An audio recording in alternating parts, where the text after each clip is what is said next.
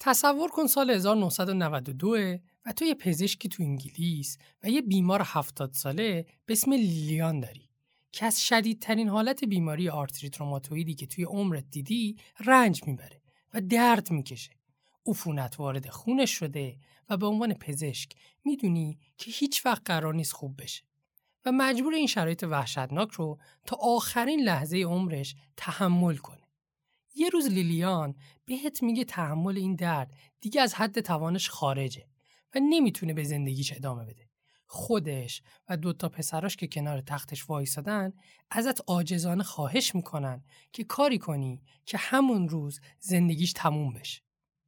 در عین حال تو سیزده ساله که لیلیان رو می‌شناسی و می‌دونی مدت طولانیه که داره رنج می‌کشه. توی همچین شرایطی شما چیکار می‌کنی؟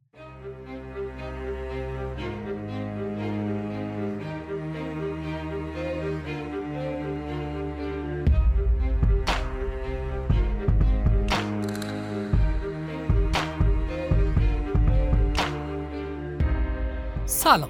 من آرش کلانتر هستم دکتر داروساز دانشگاه علوم پزشکی تهران و این قسمت دهم از فصل دوم پادکست پادداروه.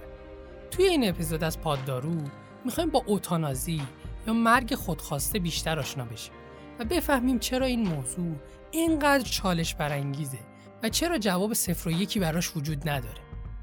در ضمن این اپیزود برای کودکان مناسب نیست. توصیه می‌کنم اگر زیر 12 سال هستید با مراقبت بیشتری شنونده باشید. عزیزانی که می‌خوان شنونده ما باشن می‌تونن ما رو در اپلیکیشن های اختصاصی پادکست مثل Castbox، Apple Podcast، Google Podcast و مابقی پادگیرهای داخلی و خارجی که وجود دارن search کنن و گوش بدن. برای همراهی بیشتر با ما هم می‌تونید پاددارو رو از طریق اینستاگرام، توییتر و تلگرام دنبال کنید. spell پاددارو P O D D A R O U اگر از این پادکست خوشتون اومد پاددارو رو به دوستاتونم معرفی کنید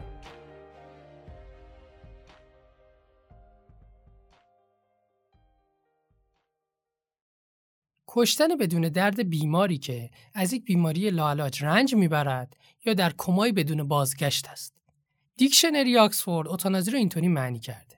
شاید فکر کنید تو دورانی که روز به روز تعداد زیادی آدم برخلاف میلشون جونشون رو از دست میدن بحث در مورد اوتانازی یا مرگ خودخواسته کمی عجیب به نظر برسه. ولی حقیقت تلخ اینه که حتی تو تاریکترین روزهای پاندمی آدمای زیادی تو سرتاسر سر دنیا به خاطر درد و رنج زیادی که به دلایل مختلف متحمل بودن آرزوی جز مرگ نداشتن. برای اینکه با مفهوم اوتانازی بیشتر آشنا بشید بد نیست بدونی که این لغت از ترکیب دو کلمه یونانی خوب و مرگ به وجود اومده و با عبارتهایی مثل بهمرگی، مرگ آسان، مرگ با کرامت یا حتی قتل ترحم‌آمیز شناخته میشه. اوتانازی یه فرایند پیچیده است و قبل از انجام دادنش باید فاکتورهای زیادی مد نظر قرار گرفته بشه. از قوانین محلی گرفته تا وضعیت سلامت فیزیکی و روانی بیمار و همچنین اعتقادات و خواسته های شخصیش. انواع مختلفی از اوتانازی وجود داره. برای مثال، اوتانازی می‌تونه فعال یا غیر فعال باشه. اوتانازی فعال یعنی شخص پزشک به طور مستقیم مثلا با تزریق دوز کشندی از دارو به زندگی بیمار پایان بده. در مقابل اوتانازی فعال، اوتانازی غیر فعال رو داریم که به جای اینکه یه داروی کشنده برای بیمار تجویز بشه داروها و اقدامات درمانی بیمار که برای ادامه حیاتش ضروریه قطع میشه و مرگش تسریع میشه. البته خیلیا معتقدن اصلا نباید اسم این کار رو اوتانازی گذاشت. چون اصولا پزشک وقتی درمان رو قطع می‌کنه که ادامه درمان دیگه به نفع بیمار نباشه. نه اینکه ادامه زندگی دیگه به نفع بیمار نباشه. اصولا قطع درمان به موقع جزو وظایف هر پزشکی. پس یه تفاوت خیلی ظریف با اوتانازی فعال داره و اونم اینه که هدفش پایان دادن به زندگی بیمار نیست گرچه در نهایت نتیجهش همون میشه. بذارید یه بحث فلسفی بکنیم. بین فیلسوفا همیشه بحثی وجود داشته که آیا عدم فعل فعل حساب میشه یا نه؟ حالا این یعنی چی؟ به بیان دیگه شما وقتی کاری رو که تواناییشو داری ولی انجام نمیدی داری مرتکب کار میشی یا نه مثلا فرض کنید شما دوست یک لوکوموتیو ران هستید و توی سفر شما اون رو همراهی می‌کنید. فرض کنید توی این حالت سه نفر روی ریل قطار قرار دارن و دوست شما که لوکوموتیو رانه بیهوش شده و شما اقدامی برای توقف قطار نمی کنید و اون سه نفر کشته میشن. در حالی که اگر تلاش می کردید ممکن بود بتونید قطار رو متوقف کنید. حالا آیا شما باید پاسخگوی اون فوت اون سه نفر توی دادگاه باشید یا نه؟ طبیعتا شما وظیفه از لحاظ شغلی در قبال متوقف کردن قطار نداشتید. اما عدهای معتقدند شما وظیفه انسانی داشتید و عدم تلاش شما به نوع خودش مشارکت در فوت اون سه نفر به حساب میاد. امیدوارم به مثالی که زدم متوجه منظور قضیه شده باشید. برگردیم سر صحبت اصلی.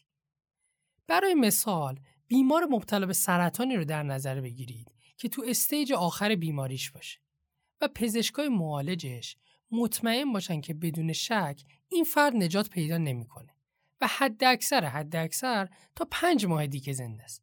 تو این حالت ممکنه پزشک و بیمار با مشورت هم به این نتیجه برسن که ادامه درمان بیفاید است و فقط کیفیت عمر باقی مانده بیمار رو پایین میاره و در این صورت تصمیم به قطع درمان می‌گیرن. یه تقسیم بندی دیگه هم داریم که بر اساس سطح هوشیاری بیمار تعیین میشه. اگر بیمار به صورت کامل هوشیار باشه و آگاهانه برای پایان دادن به زندگیش کمک بخواد بهش میگن اتانازی ارادی. در این حالت بیمار حتما بر رضایت خودش رو اعلام کنه و تایید کنه که کاملا متوجه چه اتفاقی قرار بیفته. از اون طرف اگه بیمار هوشیار نباشه و خودش نتونه رضایت بده خانوادهش ممکنه تصمیم به مرگ بیمار بگیرن. که به این حالت میگن اتانازی غیر ارادی که معمولا به صورت غیر فعال هم انجام میشه. مثالش جدا کردن بیمار مرگ مغزی از دستگاه حمایت کننده است که با رضایت خانواده انجام میشه و نوع اتانازی غیر فعال و غیر ارادی. حالا اگه بیمار هوشیار باشه ولی بدون اینکه خودش بخواد پزشک با اتانازی جونش رو بگیره بهش میگن اتانازی اجباری یا ناخواسته که حتی تو کشورهایی که اتانازی قانونیه این مورد کاملا مستاق قتله و خانواده بیمار می‌تونن از پزشک معالج به جرم قتل شکایت کنن. شاید باورتون نشه ولی از این دست اتانازی ها که پزشک سرخود این تصمیم رو می‌گیره و به زندگی بیمارش پایان میده کم نداریم. با این مواردی که الان گفتم انواع حالت ها به وجود میاد. ولی اصل بحث اتانازی در مورد یکی از این موارده. یعنی اتانازی فعال ارادی. همون چیزی که با شنیدن کلمه اوتانازی به ذهن خیلیامون میاد. اینکه یه فرد هوشیار و آگاه خودش انتخاب کنه که دیگه به خاطر درد و رنج زیادی که تحمل می‌کنه نمی‌خواد به زندگیش ادامه بده و شخص پزشک با دادن دوز کشنده از نوعی دارو زندگیش رو به پایان میرسونه. یه نکته مهم اینکه اوتانازی ارادی فعال نباید با خودکشی به کمک پزشک اشتباه گرفته بشه. خودکشی با کمک پزشک یعنی پزشکی با آگاهی به اینکه بیمار می‌خواد خودش رو بکشه موثرترین و بیدردترین راه ممکن رو بهش پیشنهاد میده. مثلا یه داروی کشنده رو براش فراهم می‌کنه. ولی فرقش با اوتانزی اینه که خود پزشک ماشه استعاری رو نمی‌کشه و بیمار با دستای خودش دارو رو مصرف می‌کنه. و جون خودش رو می‌گیره.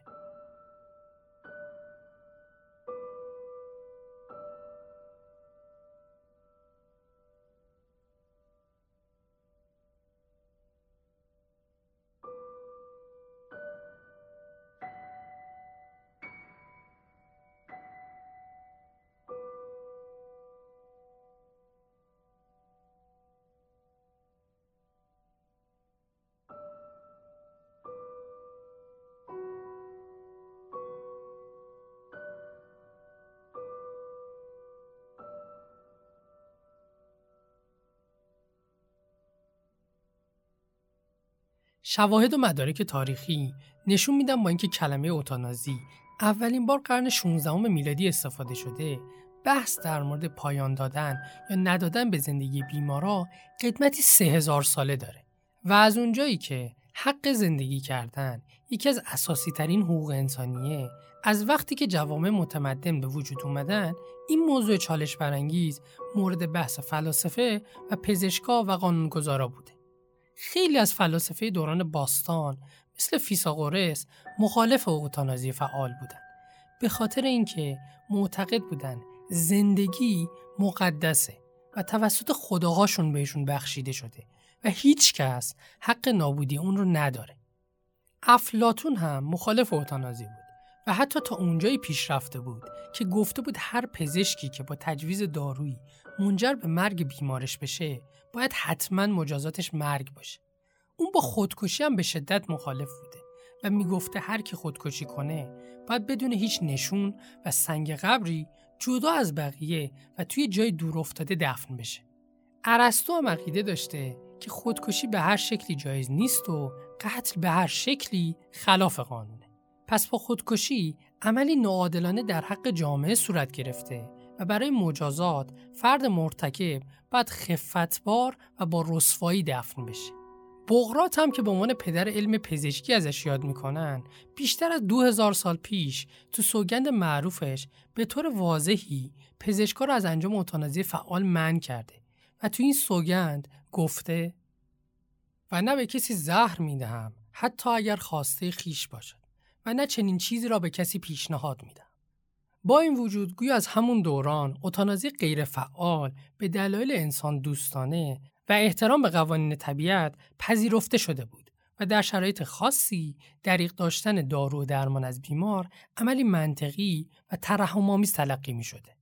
مثلا از نظر افلاتونی که تا اون حد مخالف اوتانازی فعال و خودکشی بوده بیماران درموندهی که میزان غیرقابل تحملی درد دارن حق دارن خودکشی کنند و طولانی کردن رنج کشیدنشون عاقلانه نیست حتی بغرات هم تو بخشی از سوگندش گفته در بیماران به شدت بدحال دوا قدرتی برای کمک نداره. سرتون رو بیشتر از این درد نیارم. همه این حرفا رو زدم که بگم بحث اوتانازی فقط تو همین چند سال اخیر داغ نشده و پیشینه بسیار طولانی داره. ولی سوال مهمی که باید بهش پاسخ داده بشه اینه که اصلا بحث سر چیه؟ چرا این بحث ده ها قرن طول کشیده و هنوز هم هیچ جواب واحد و قاطعی براش وجود نداره؟ موافقا چی میگن و جواب مخالفا چیه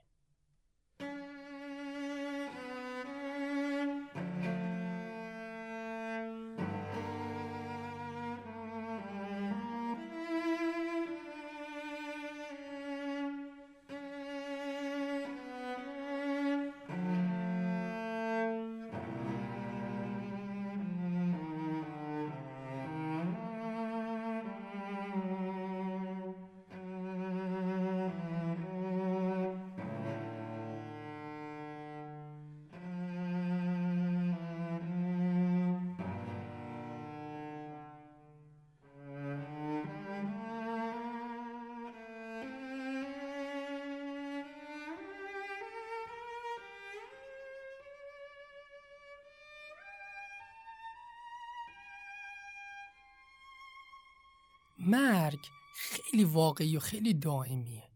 برای همین تصمیم به مرگ و ترک زودهنگام این دنیا یه مسیر یه طرف و غیرقابل برگشته و گرفتن این تصمیم کار هر کسی نیست. به خصوص اینکه میل به زندگی و بقا تو ذات همه انسان ها وجود داره. آرتور شوپنهاور فیلسوف قرن 19 گفته کاملا بدیهیه که اگر ما انسان ها فقط روی یک چیز حق مالکیت بدون چونه چرا داشته باشیم؟ اون یک چیز زندگی خودمونه. سوال اصلی پشت تمام بحث‌های پیرامون اوتانازی هم همینه که کی حق تصمیم گیری در مورد جون آدما رو داره؟ خود فرد پزشک جامعه یا حتی هیچ کدوم؟ یکی از مهمترین استدلال های مدافعین اوتانازی اصل خودمختاریه خودمختاری یعنی شما تا زمانی که آسیبی به کسی نرسونی حق داری هر تصمیمی که به زندگی خودت مربوطه رو بگیری و دیگران هم باید به تصمیمت احترام بذارن. حتی اگه به نظرشون کارت اشتباه یا احمقان است. مدافعین این استدلال تا جایی پیش میرن که میگن ما می‌خوایم حق مردن داشته باشیم. و اگه فکر می‌کنین این ما اشتباهه پس یعنی هر رزمنده ای که جونشو کف دستش می‌ذاره و برای کشورش میجنگه و در نهایت ممکنه کشته بشه یا شهید بشه کارش غیر اخلاقیه در واقع میگن همونطوری که ما می‌تونیم تصمیم بگیریم با کی ازدواج کنیم یا چه شغلی داشته باشیم اگر بیماری لاعلاجی داشتیم یا دلیلی برای ادامه زندگی نداشتیم هم باید حق داشته باشیم تصمیم بگیریم که دیگه نمی‌خوایم به زندگی ادامه بدیم. اونا میگن هر کسی که یه مرگ دردناک و کن در انتظارشه نباید برخلاف میلش زنده نگه داشته بشه و زجر بکشه. این صرفاً یه عمل ترحم نیست و جزو حقوق خود بشره و حقوق هر بیماری اولویت داره نسبت به تصمیمی که پزشک قراره براش بگیره. مخالف این گروه دو دستن. دسته اول کسایی که میگن درست انسان خود مختاره ولی اختیارش مطلق نیست چون زندگی رو خدا به ما بخشیده و پیش ما امانته و فقط خودش حق داره اونو ازمون بگیره و ما اصلا حق تعرض بهش رو نداریم و اگه این کار رو بکنیم مرتکب قتل شدیم. این دسته معتقدن اینکه پزشکا و قانونگذارا بخوان تصمیم بگیرن کی زنده بمونه و کی بمیره بیعدالتی محضه و مثل وسوسه ایه که آدم و هوا باش روبرو شدن یعنی وسوسه شبیه خدا شدن.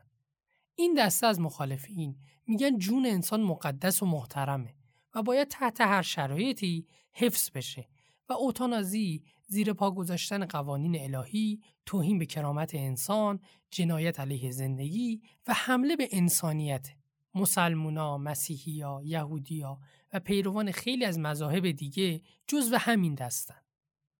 دسته دوم مخالفا فارغ از دیدگاه مذهبی میگن که مسئولیت اصلی جوامع و دولتها اینی که از جون انسانها محافظت کنن و تصویب قانونی که اجازه بده آدما رو بکشیم با این مسئولیت تناقض داره. میگن اگه ما بیایم برای گرفتن جون آدما کمپین را بندازیم درد و رنج کسی از بین نمیره و فقط از کسایی که با اوتانازی زندگیشون تموم میشه به افرادی که تو وضعیت مشابهیان منتقل میشه چون با فراگیر شدن اوتانازی اونا هم خودشون رو تو صف مرگ می‌بینن و وقتی یه جامعه بیاد اوتانازی رو برای یه دی به عنوان یک انتخاب قانونی کنه خیلی زود به جایی می‌رسه که به همون ای که اوتانازی براشون صرفا یک گزینه روی میز بوده فشار میاره که کار درست رو انجام بدید و خودتون رو بکشید در ضمن باعث میشه تمایل جامعه و به خصوص پزشکا با دلسوزی و همدردی با بیمارای بدحال و انگیزشون برای ادامه درمانشون کمتر بشه. برای مثال داستانی وجود داره از دختر جوونی که با فلج مغزی متولد شده و بعد از قانونی شدن اوتانازی تو کانادا پزشکای معالجش بهش گفتن دوست داری بمیری؟ گفته نه. گفتن خودت می‌دونی چقدر مریضی؟ این در حالی بوده که خودش حتی یک بار هم راجع به اوتانازی با پزشکاش صحبت نکرده بوده و به هیچ وجه این درخواست رو نداشته ولی همین که این سوال رو از پزشک شنیده با خودش فکر کرده نکنه من واقعا یه بار اضافیم بار اضافی مالی احساسی روانی. نکنه اگه نباشم دیگران راحت تر باشن. حتی بعضی نظرسنجی که تو کشورهایی که اوتانازی قانونی شده صورت گرفته نشون داده. فقط حدود یک سوم افرادی که درخواست اوتانازی میدن دلیلشون غیر قابل تحمل بودن درد و بیماریشونه و بقیه آدما به خاطر ترس از سروار شدن و مرگ بیعزت و دلایلی از این قبیل نمی‌خوان به زندگی ادامه بدن. به خاطر همین مخالفا اعتقاد دارن به جای اینکه بیایم به مریض حق مرگ با کرامت رو بدیم بیایم یه جوری ازش مراقبت کنیم و محترمانه باش برخورد کنیم که حس نکنه کرامت انسانیش رو از دست داده یا قراره از دست بده و فقط با مرگ می‌تونه اونو دوباره به دست بیاره. دلیل بعدی مدافعین اوتانازی اینه که اوتانازی فعال و غیر فعال لحاظ اخلاقی چندان تفاوتی با هم ندارن. چون فرقی نداره خودمون بیمار رو بکشیم یا اینکه اجازه بدیم بمیره. پس همونطور که اوتانازی غیر فعال پذیرفته شده است، اوتانازی فعال هم باید مجاز دونسته بشه. آقای جیمز راشلز یه فیلسوف آمریکایی طرفدار اوتانازی بود که از این استدلال حمایت می‌کرده و برای اینکه نشون بده این دو مورد واقعا زیاد با هم فرقی ندارن دو سناریوی فرضی رو مثال زده. تو سناریوی اول گفته فرض کنید اگر برای پسرعموی 6 ساله آقای ایکس اتفاقی بیفته یه ارثی بزرگ به آقای ایکس می‌رسه. برای همین تصمیم می‌گیره وقتی پسر بچه داره حموم می‌کنه بره تو وان و غرقش کنه. تو سناریوی دوم اگر برای پسرعموی 6 ساله آقای ایگرگ اتفاقی بیفته یه ارثی بزرگ بهش می‌رسه و آقای ایگرگ تصمیم می‌گیره بره پسرعموش رو غرق کنه ولی وقتی به حموم می‌رسه می‌بینه خود بچه داره به صورت تصادفی غرق میشه و خودش هیچ کاری نمی‌کنه و اجازه میده بمیره و گفتن یه مورد فرضیه که هر دو طرف لحاظ اخلاقی مقصرن و نمیشه این مثال رو با اوتانازی تعمیم داد. چون در واقعیت اینکه اجازه بدیم کسی بمیره رو گاهی محکوم می‌کنیم و گاهی نمی‌کنیم. ولی اینکه کسی یه انسان بیگناه رو بکشه همیشه محکومه. برای مثال اگه ببینیم همسایه‌مون داره تو خونش میمیره و ما بتونیم با یه تماس ساده با آمبولانس نجاتش بدیم ولی این کارو نکنیم خودمون رو مقصر می‌دونیم. در صورتی که هر روز اجازه میدیم هزاران نفر تو سراسر دنیا به خاطر گرسنگی بمیرن. ولی با این حال خودمون رو مقصر نمی‌دونیم چون حس نمی‌کنیم حق نجات دادنشون به گردن ما بوده. ولی اگه کسی همسایمون یا کسایی که دارن از گرسنگی میمیرن رو بکشه در هر صورت محکومش می‌کنیم. مخالفا در ادامه میگن با همین استدلال ما هر پزشکی رو که فعالانه مریضی رو بکشه مجرم می‌دونیم. ولی اگه تحت شرایطی درمان حمایتی رو قطع کنه و شاهد مرگ بیمارش باشه ممکن از نظرمون قابل قبول باشه. استدلال بعدی موافقین اینه که اوتانازی عمل دلسوزانه است. دلسوزی احساس انسانی مشترکه و سعدی خیلی قشنگ تعریفش کرده. چه عضوی به درد آورد روزگار دیگر عضوها را نماند قرار. تو که از مهنت دیگران بیغمی نشاید که نامت نهند آدمی. کسایی که با این استدلال موافقن میگن تکنولوژی پزشکی هنوز اونقدر پیشرفت نکرده که بتونه درد بعضی از بیماری لاعلاج رو تسکین بده. و خیلی از این افراد از اینکه مجبور باشن تا آخر عمرشون به دستگاه حمایتی وصل باشن وحشت دارن. آقای درک هامفری نویسنده کتاب خروج نهایی در دفاع از این استدلال گفته این که بیایم به کسی کمک کنیم تو شرایطی که به دقت در نظر گرفته شده بمیره تو پزشکی عمل خوب و حرفه‌ای محسوب میشه و نشون دهنده یه جامعه دلسوزه که به بیمارایی که امیدی برای درمانشون ندارن اوتانازی رو به عنوان حرکتی از روی عشق پیشنهاد میده. بعضی از فیلسوفای موافق این استدلال مثل آقای پیتر سینگر حتی از این هم فراتر رفتن و گفتن کسایی که با اوتانازی مخالفن آدمای بیرحمین و هیچ احساسی نسبت به زرج کشیدن دیگران ندارن. آقای راشلزم در این مورد گفته بود اوتانازی فعال انسانی تر از غیر فعاله چون یه تزریق کشنده سریع و بدون درده در حالی که اوتانازی غیر فعال می‌تونه منجر به مرگ نسبتا آهسته و دردناک بشه. طرفدار این استدلال میگن چطور وقتی می‌بینیم یه حیوان زبون بسته داره زجر می‌کشه خودمون روی ترحم خلاصش می‌کنیم. ولی وقتی نوبت به هم خودمون می‌رسه این کار رو ممنوع می‌کنیم. مخالفین اوتانازی در جواب این استدلال میگن اون دلسوزی که شما ازش حرف می‌زنید اصلا دلسوزی نیست. یه نوع دلسوزی کاذبه. دلسوزی واقعی هیچ وقت شامل کشتن آدما نمیشه. باعث میشه ما آدما تو درد هم شریک بشیم. تازه بدترین حالت اینه که کسی توسط خانوادهش اوتانازی بشه. یعنی کسایی که باید بهش عشق بورزن دستور کشته شدنشو میدن. در ادامه میگن وقتی کسی درخواست اوتانازی داره آرزوش این نیست که بمیره. آرزوش اینه که از شر دردش خلاص بشه. و این درخواست یه فریادیه برای کمک. و وقتی کسی عاجزانه از شما کمک می‌خواد باید با عشق و دلسوزی و توجه کمکش کنید و ازش حمایت کنید نه اینکه بکشیدش. میگن بیاید به جای اینکه به فکر کشتن بیمار باشید کیفیت زندگیشو افزایش بدید. درسته که بیماریشون لاعلاج و درمان نمیشن ولی می‌تونیم با مراقبت های تسکین دهنده کاری کنیم تا آخر روز عمرشون کمتر درد بکشن و بیشتر از زندگی لذت ببرن. مراقبت های تسکین دهنده مراقبت های جسمی و احساسی و روحی برای کاهش درد و رنج افراد در حال مرگن که درمانشون میسر نیست. سازمان جهانی بهداشت یا WHO میگه این مراقبت ها نه باعث تسریع مرگ میشن و نه اونو به تعویق میندازن ولی باعث رهایی بیمار از درد و رنج میشن و وضعیت روحی و روانی بیمار رو بهبود میبخشن. برای مثال خیلی از کسایی که درخواست اوتانازی دارن مبتلا به افسردگی هستند و دیده شده با دریافت مراقبت های تسکین دهنده مناسب تعداد درخواست های اوتانازی این دسته از بیمارا به شدت کاهش پیدا می‌کنه. کلید موفقیت مراقبت های تسکین دهنده اینه که با فرد به عنوان یک انسان برخورد بشه نه مجموعی از علائم مشکلات پزشکی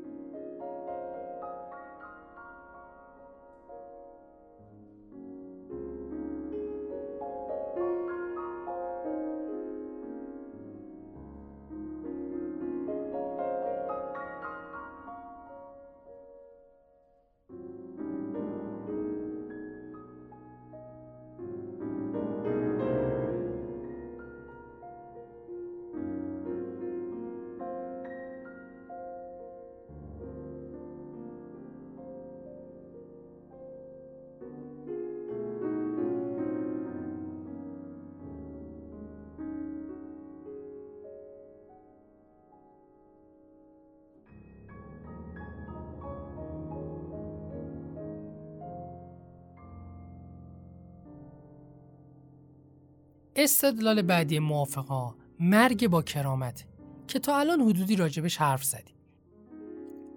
این استدلال میگه انسان تا زمانی کرامت داره که بتونه با احترام و تا حدودی رضایت به خودش نگاه کنه.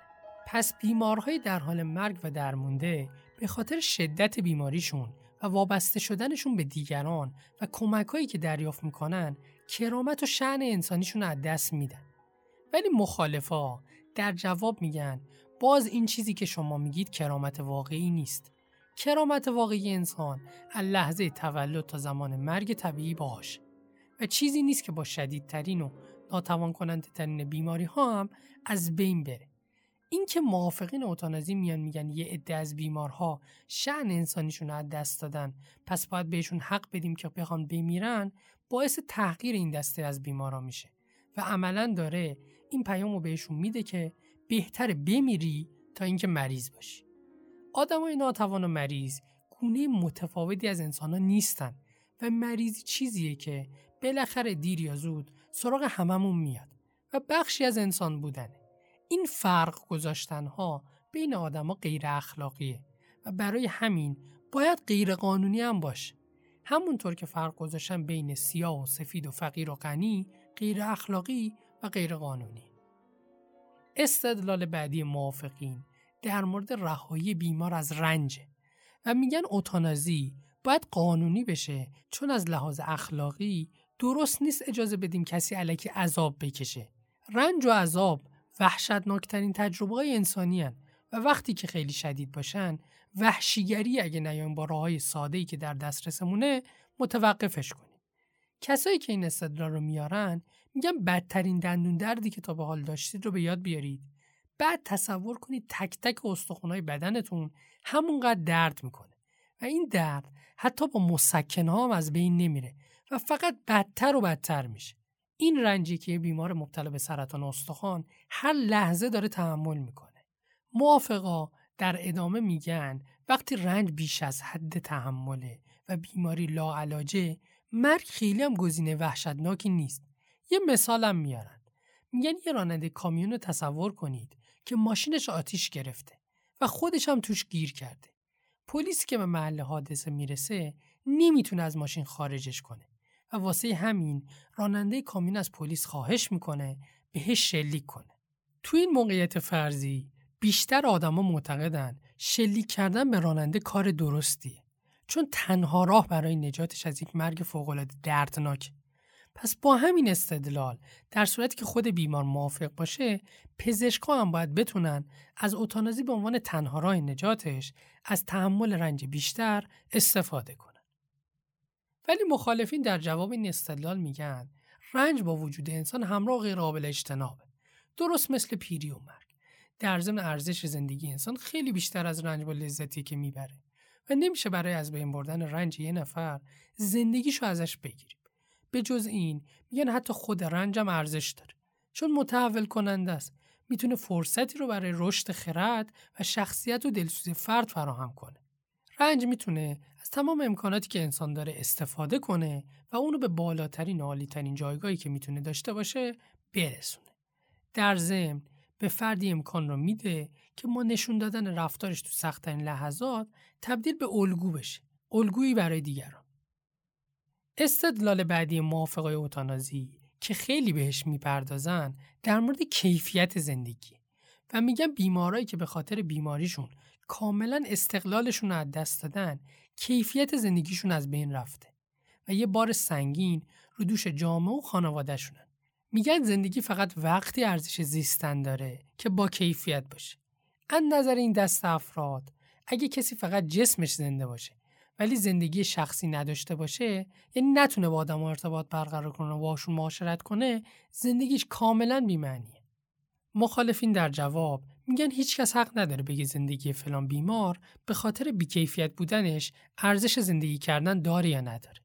پزشکان و لحاظ اخلاقی حق قضاوت در مورد کیفیت زندگی بیمارشون ندارن چون اصولا کیفیت زندگی یه موضوع سلیقه‌ایه و تعریف مشخصی نمی‌تونه داشته باشه.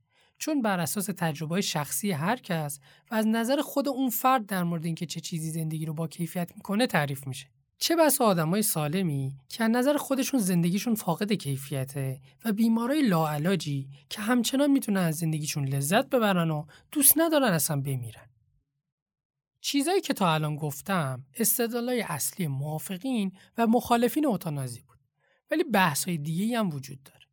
یکی از جنبه اوتانازی که معمولا نادیده گرفته میشه اینی که این کار توسط پزشک انجام میشه وقتی پزشک هم وظیفه حفاظت از جون بیمار بر عهدهش باشه هم پایان رسوندن اون ابهامات زیادی توی رابطه پزشک و بیمار به وجود میاره و اعتماد بیمار به پزشک از بین میره و ممکنه به خاطر ترس از اوتانازی به طور کلی از مراقبت های پزشکی صرف نظر کنه.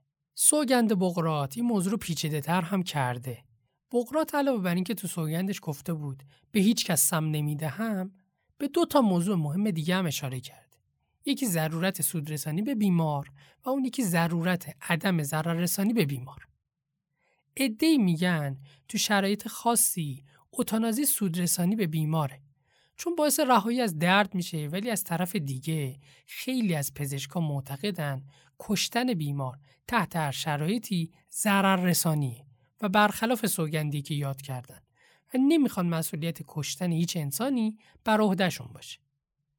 بحث بعدی صلاحیت بیماره که مخالفان میگن اوتانازی فقط در صورتی ارادیه که ذهن بیمار درک واضحی از گزینه‌های موجود و عواقب انتخاب کردن گزینه اوتانازی داشته باشه و بتونه افکارش رو به طور واضحی بیان کنه و تعیین صلاحیت بیمار کار ساده ای نیست و تو خیلی از موارد بیمار ممکنه متوجه نباشه که دقیقا چه اتفاقی قراره براش بیفته و این راه سوء استفاده از بیماری آسیب پذیر رو هموار می‌کنه برای مثال ممکنه خانواده خودخواهی وجود داشته باشن که سالمندایی رو که ازشون نگهداری می‌کنن وادار به اوتانازی کنن بدون اینکه خودشون متوجه بشن. موضوع بعدی بحث منابع که موافقای اوتانازی میگن باید کادر درمان مجرب و دستگاه حمایت کننده حیات و تختای بیمارستانی رو صرف نجات جون کسایی بکنیم که خودشون دوست دارن زنده بمونن نه کسایی که برخلاف میلشون زنده نگه داشته شدن در ضمن معمولا آخرین ماهای زندگی بیماران لاعلاج پرهزینه ترین ماهای زندگیشونه و با کوتاه کردن این زمان میشه این هزینه ها رو کاهش داد. ولی مخالفین میگن وقتی شما این حرف رو می‌زنید برای جون انسان ارزش قائل نیستید و اگه با این استدلال بخوایم اوتانازی رو قانونی کنیم خیلی زود شاهد تحمیل اوتانازی به بیماران لاعلاج میشیم. چون هزینه تزریق یه داروی کشنده خیلی مقرون به صرفه تر نسبت به مراقبت های تسکین دهنده و حتی باعث میشه محققا انگیزه برای پیدا کردن درمانهای جدید و موثر برای بیمارای لاعلاج نداشته باشن. مطمئنم با شنیدن تمام این بحث ها یه عالم سوال براتون به وجود اومده. مثل اینکه قانونی شدن اوتانازی چه عواقبی می‌تونه داشته باشه. چه تأثیری می‌تونه روی رویکرد کادر درمان و جامعه بذاره شما وقتی داستان بیمارایی که درخواست اوتانازی دارن رو میشنوید قلبتون میشکنه از شدت رنجی که دارن تحمل می‌کنن ولی به نظرتون به ماجرا به همینجا ختم میشه ممکنه تاثیراتش خیلی فراتر از مرگ خودخواسته عدی از بیمارا باشه هلند، بلژیک، لوکزامبورگ، کلمبیا، کانادا، اسپانیا، نیوزلند و چندین ایالت از استرالیا اوتانازی رو قانونی کردن و میشه از تجربه این کشورها استفاده کرد و تا حدودی فهمید با قانونی شدن اوتانازی باید منتظر چه عواقبی بود.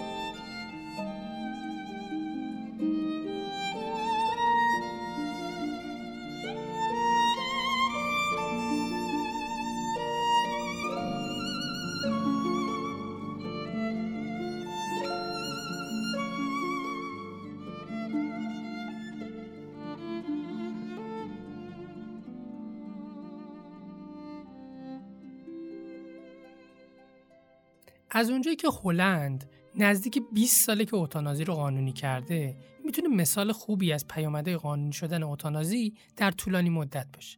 به طور کلی قوانین هلند نسبت به خیلی از کشورهای دیگه آزادی خواهانه تره از قوانین مربوط به روابط جنسی و ماریجوانا گرفته تا خود اوتانازی. بحث در مورد قانونی شدن اوتانازی تو هلند نزدیک به 50 سال پیش یعنی سال 1973 برمیگرده. سالی که یه خانم دکتری مادرش رو می‌کشه و با اینکه بر طبق قوانین اون زمان قاعدتا باید به جرم قتل میافتاد زندان دادگاه برای اون خانم دوران حبسی در نظر نمی‌گیره تو دهه 90 قانونگذاران وارد بحث میشن و یکی از قضات دادگاه عالی برای اولین بار پیشنهاد تصویب قانونی رو داد که افراد بالای 70 سال این حق رو داشته باشن به زندگیشون پایان بدن. تا اینکه سال 1991 یه خانم 50 ساله‌ای که لحاظ فیزیکی کاملا سعی و سالم بود ولی به خاطر اینکه یه پسرش با سرطان مرده بود و اون یکی پسرش با شلیک به خودش خودکشی کرده بود افسردگی خیلی شدیدی داشت و به یه روانپزشک به اسم دکتر بودوین شابوت. اگه اشتباه نگفته باشم مراجعه می‌کنه. و میگه من واسه دارو درمان نیومدم. دیگه نمی‌خوام فقط زندگی کنم. فقط می‌خوام کمکم کنی بمیرم. دکتر شابوت با چهار تا از همکاراش هم مشورت می‌کنه که دو تاشون میگن این خانم باید درمان بشه و دو نفر دیگه هم میگن هیچ درمانی برای اعضای والدین وجود نداره. اون زمان چون قانون مشخصی برای همچین موردی وجود نداشت دکتر شابوت خودش تصمیم می‌گیره که این کار رو انجام بده و به همراه پزشک دیگه به خونه اون خانم میره و داروی کشنده رو که توی لیوان نوشیدنی ریخته بود بهش میده و برای بار آخر می‌پرسه مطمئنی می‌خوای این کارو بکنی؟ و جواب مثبت می‌گیره. اون خانم در عرض نیم ساعت فوت می‌کنه و چون هنوز اون موقع اوتانازی برای چنین مواردی قانونی نبوده دکتر شابوت دادگاهی میشه و گناهکار هم شناخته میشه. ولی مجازاتی براش در نظر نمی‌گیره. که البته این یکمی برای ما عجیبه. چون اصولا اگه کسی تو کشور ما و خیلی کشورهای دیگه گناهکار شناخته بشه معنیش اینه که باید مجازات هم بشه در هر صورت خیلی اعتقاد داشتن دکتر شابود در واقع خودکشی رو برای بیمارش تجویز کرده این مورد کاتالیزوری برای قانونی شدن اوتانازی تو سال 2002 تو هلند بود که در واقع اولین کشوری در دنیا بود که این کارو کرد. عبارت کلیدی قوانین اوتانازی هلند رنج غیرقابل تحمل و غیرقابل درمانه. در اون زمان اکثریت قریب به اتفاق آدمایی که درخواست اوتانازی می‌دادن بیماری های جسمی لاعلاج داشتن. ولی هر چقدر به زمان حال نزدیک شدیم تعداد مواردی که لزوما یه بیماری جسمی لاعلاج نداشتن ولی یه رنج غیرقابل تحمل مثل افسردگی یا حتی اعتیاد به الکل داشتن بیشتر شد. و این موضوع فقط به بزرگسالان هم ختم نمیشه و حتی یه بچه دوازده ساله این شرایط رو داشته باشه می‌تونه به زندگیش خاتمه بده. تو بلژیک که دو ماه بعد از هلند اوتانازی قانونی شد از سال 2013 این محدودیت دوازده سال هم برداشته شد و حتی کودک خردسال اگر بیماری لاعلاجی داشته باشه و بگه به خاطر رنج غیرقابل تحملی که داره دیگه نمی‌خواد زندگی کنه و پدر و مادرش هم رضایت بدن می‌تونه به طور قانونی به زندگیش پایان بده. مخالفین اوتانازی به این گسترش قوانین معترضن و یه استدلالی میارن به اسم اثر شیب لغزنده. این استدلال با دو رویکرد منطقی و تجربی به قضیه نگاه می‌کنه. فرم منطقی این استدلال اینه که وقتی ما اوتانازی ارادی رو میپذیریم و قانونی می‌کنیم به ناچار باید اوتانازی غیر ارادی مثل اوتانازی نوزادها یا سالمندایی که آلزایمر دارن و خودشون نمی‌تونن تصمیم بگیرن رو هم قبول کنیم و طولی نمی‌کشه تا اوتانازی اجباری رو هم بپذیریم. دلیلشون هم اینه که اگه مرگ می‌تونه به نفع کسی باشه که صلاحیت تصمیم گیری برای خودشو داره چه لزومی هست که این منفعت رو از کسی که تو شرایط مشابهه ولی صلاحیت تصمیم گیری برای خودش نداره رو دریق کنیم؟ فرم تجربی این استدلال میگه حتی اگه بتونیم روی کاغذ یه خط قرمز بین اوتانازی ارادی و اوتانازی غیر ارادی و اجباری بکشیم در عمل لغزشی به وجود میاد که نمی‌تونیم اینا رو از هم تفکیک کنیم. چون هر تدبیری هم که برای جلوگیریش در نظر بگیریم در نهایت موثر واقع نمیشه. مثل وقتی که توی انگلیس سخت جنین با دلایل درمانی قانونی شد ولی نشد جلوی فراگیر شدن سختایی با دلایل اجتماعی رو هم بگیرن. این همون اتفاقیه که تو هلند و بلژیک افتاده. اول فقط اتانازی فعال ارادی برای بیمارای لاعلاج قانونی شد. ولی الان سالمندایی که صرفا از زندگی خسته شدن هم می‌تونن درخواست اتانازی بدن. یا مثلا سال 2005 یه بیمارستانی تو هلند دستورالعملهایی برای کشتن نوزادای معلول منتشر کرد. نگرانی که الان وجود داره اینه که نفر بعدی چه کسایی می‌تونن باشن؟ کسایی که دیابت و فشار خون دارن کسایی که بیماری خودیمنی دارن. ممکنه اینقدر مشمولین بیشتر بشن که کار پزشکا از درمان بیماراشون تبدیل بشه به کشتن اونا. داده های تجربی هم اثر شیب لغزنده رو اثبات می‌کنن. برای مثال دولت هلند گزارشهایی رو منتشر کرده که نشون میده چیزی نزدیک به هزار نفر در سال بدون اینکه حتی خودشون بخوان اوتانازی میشن و با اینکه بیشتر این موارد اوتانازی غیر ارادی ولی مواردی از اوتانازی اجباری هم بینشون دیده شده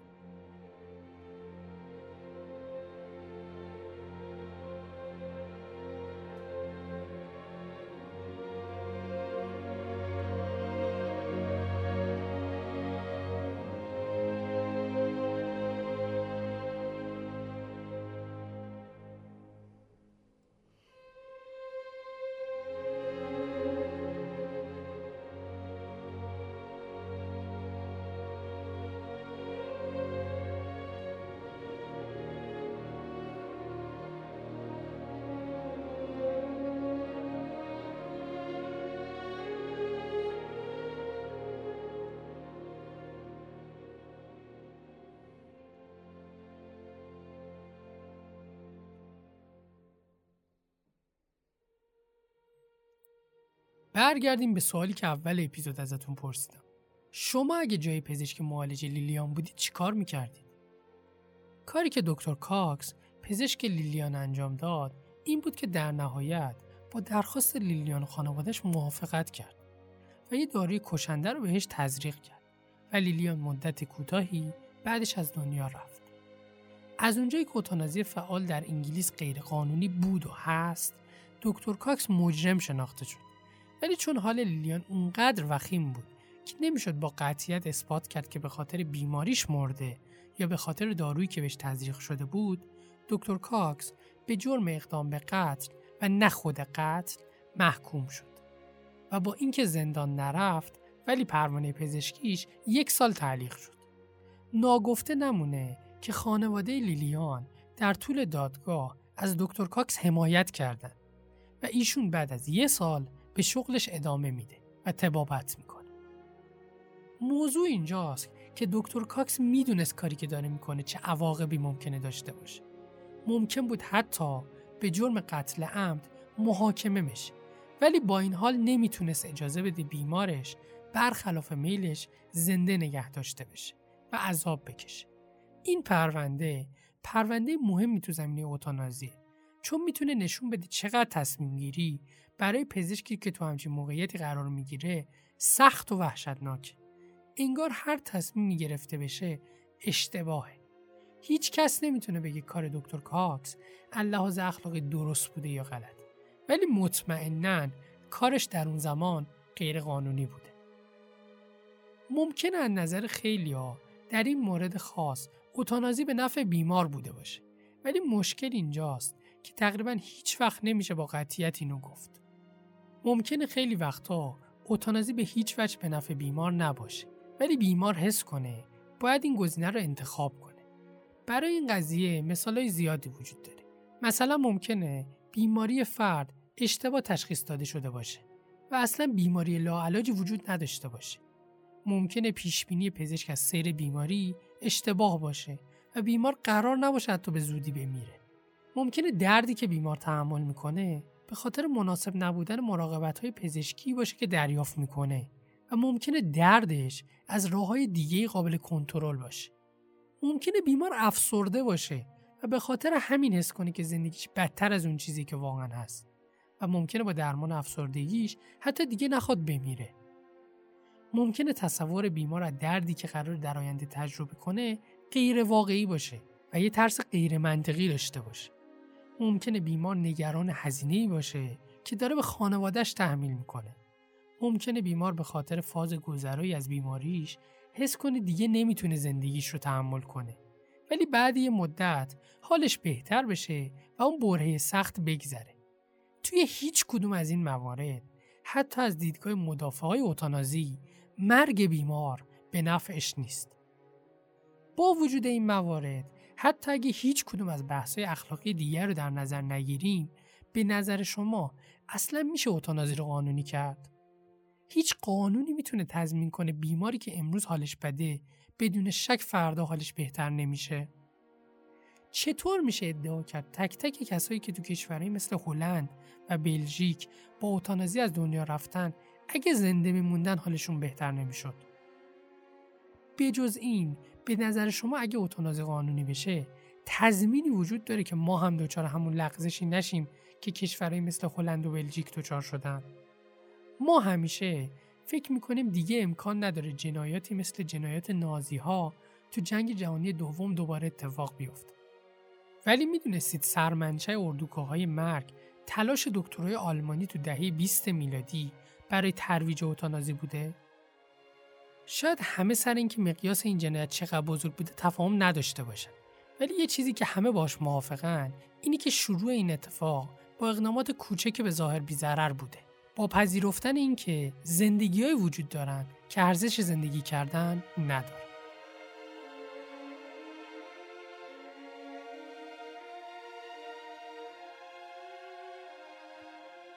امروز می‌خوام یه پلتفرم داخلی پادکست رو به شنونده پادکستمون معرفی کنم. شنوتو یه اپلیکیشن برای شنیدن پادکست و کتاب صوتی. نسخه اندرویدش رو می‌تونید از Google Play دانلود کنید و استفاده کنید.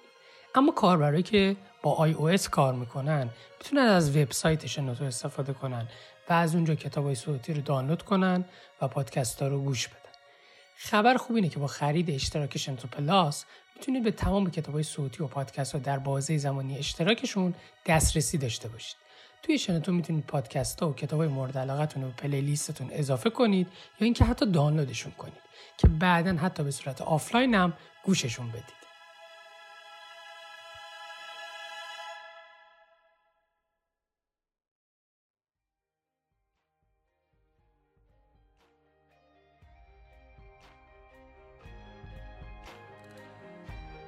متن این قسمت از پاددارو رو خام دکتر ستاره مصدق جمع کردن و نوشتن. پروین روزی هم کمکشون کرد.